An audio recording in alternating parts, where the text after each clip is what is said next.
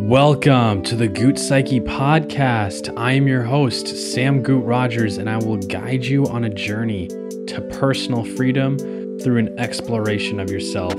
If you haven't yet, make sure you smash that subscribe button so you're always up to date with new podcast episodes.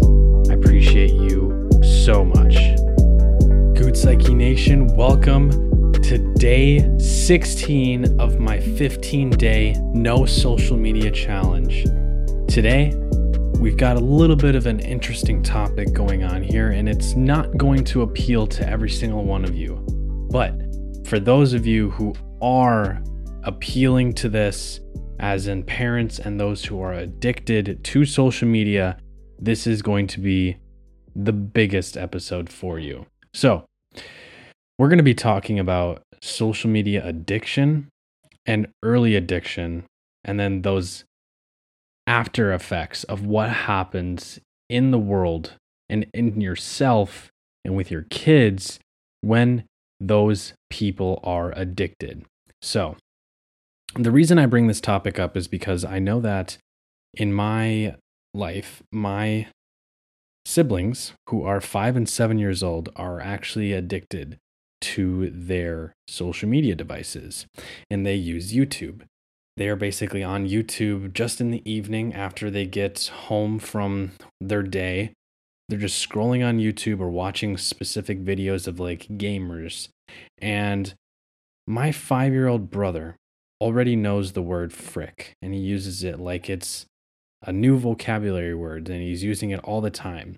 And it's been exposed to him by these people who are on social media that are posting this type of stuff.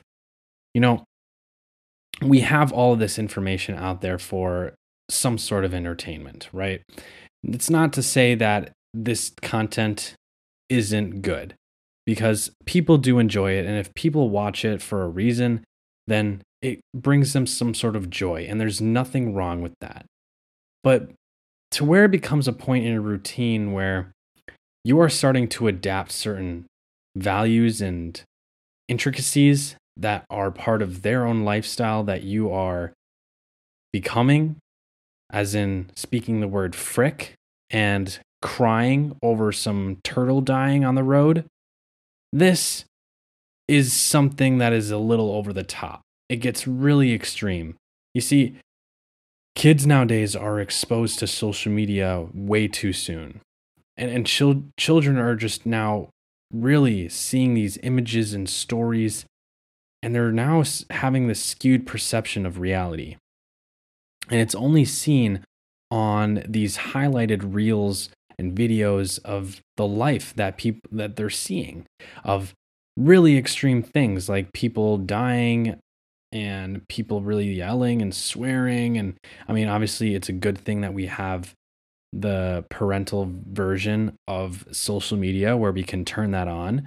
But this content has contributed to the normalization of unrealistic behavior and standards in life. And so it impacts these young minds thinking that this is the way that people react and act in the world, where they are starting to impact their young minds and think this is the way how things are so i'm going to speak like this because i think this is cool. I really enjoy this and this person speaks like this all the time and this is really normal right? And so their self-esteem and the shape of their early beliefs and of what is considered normal is now becoming a reality. And they have nothing else to filter out because this is their early adaptation of life they're experiencing life as it comes into their life right now. There's no other shape or form of it. And they have to be able to see some form of some form of life through you or everyone else around them. And so, if you put the pressure off of yourself and want to be able to just not do a lot of work, like because you have a busy life, I understand that. But your kids are comparing what the life is like on social media and what it is actually in real life. Yet they don't really understand the difference quite yet, as they aren't experiencing what real life is. They're experiencing a form of privileged life, depending on who you are, where you come from. But this is already forming an identification of how life is in their minds. Yes, it's a lot of exposure, so much exposure to the fact that it just is now closing the gap between online identity and real life experiences.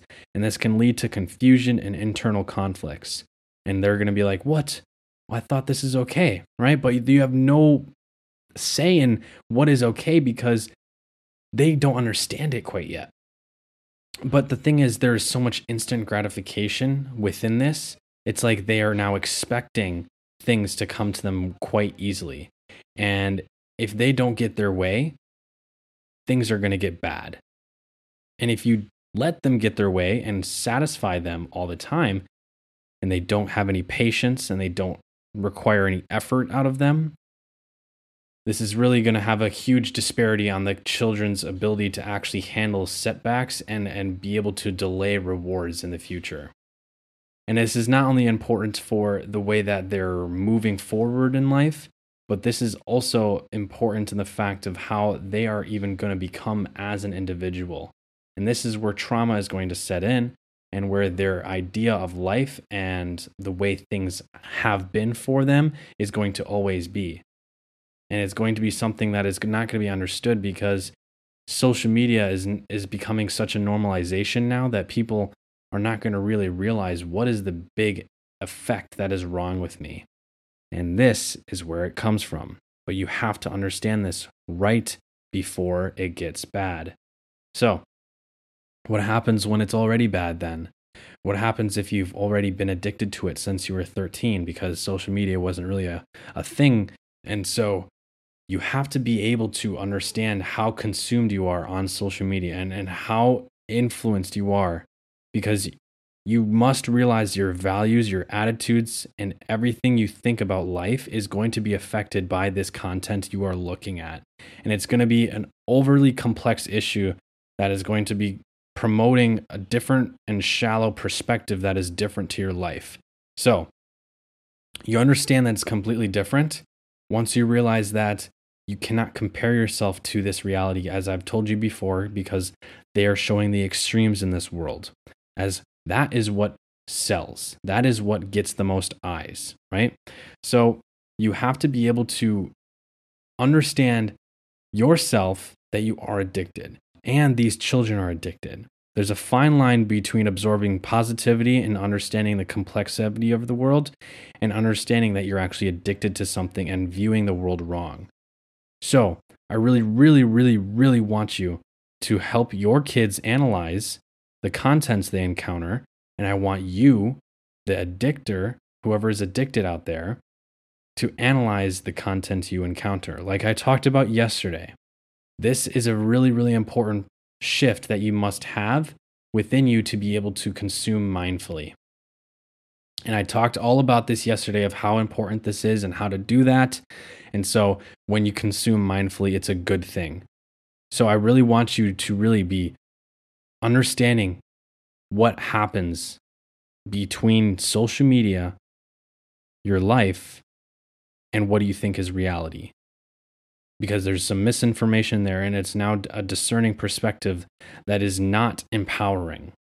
And it's leading down this irresponsible and, but as you as a parent can discuss with your children that are feeling this way and talking this way, you have to really, really make sure that you're discussing with them and having open communication about these certain practices that they are experiencing already to make sure that they understand if this is acceptable in your culture and in your values. You can let them have their own values as well, of course, because this is not a copy of you. This is a human being. They are the own version of themselves, as everyone is.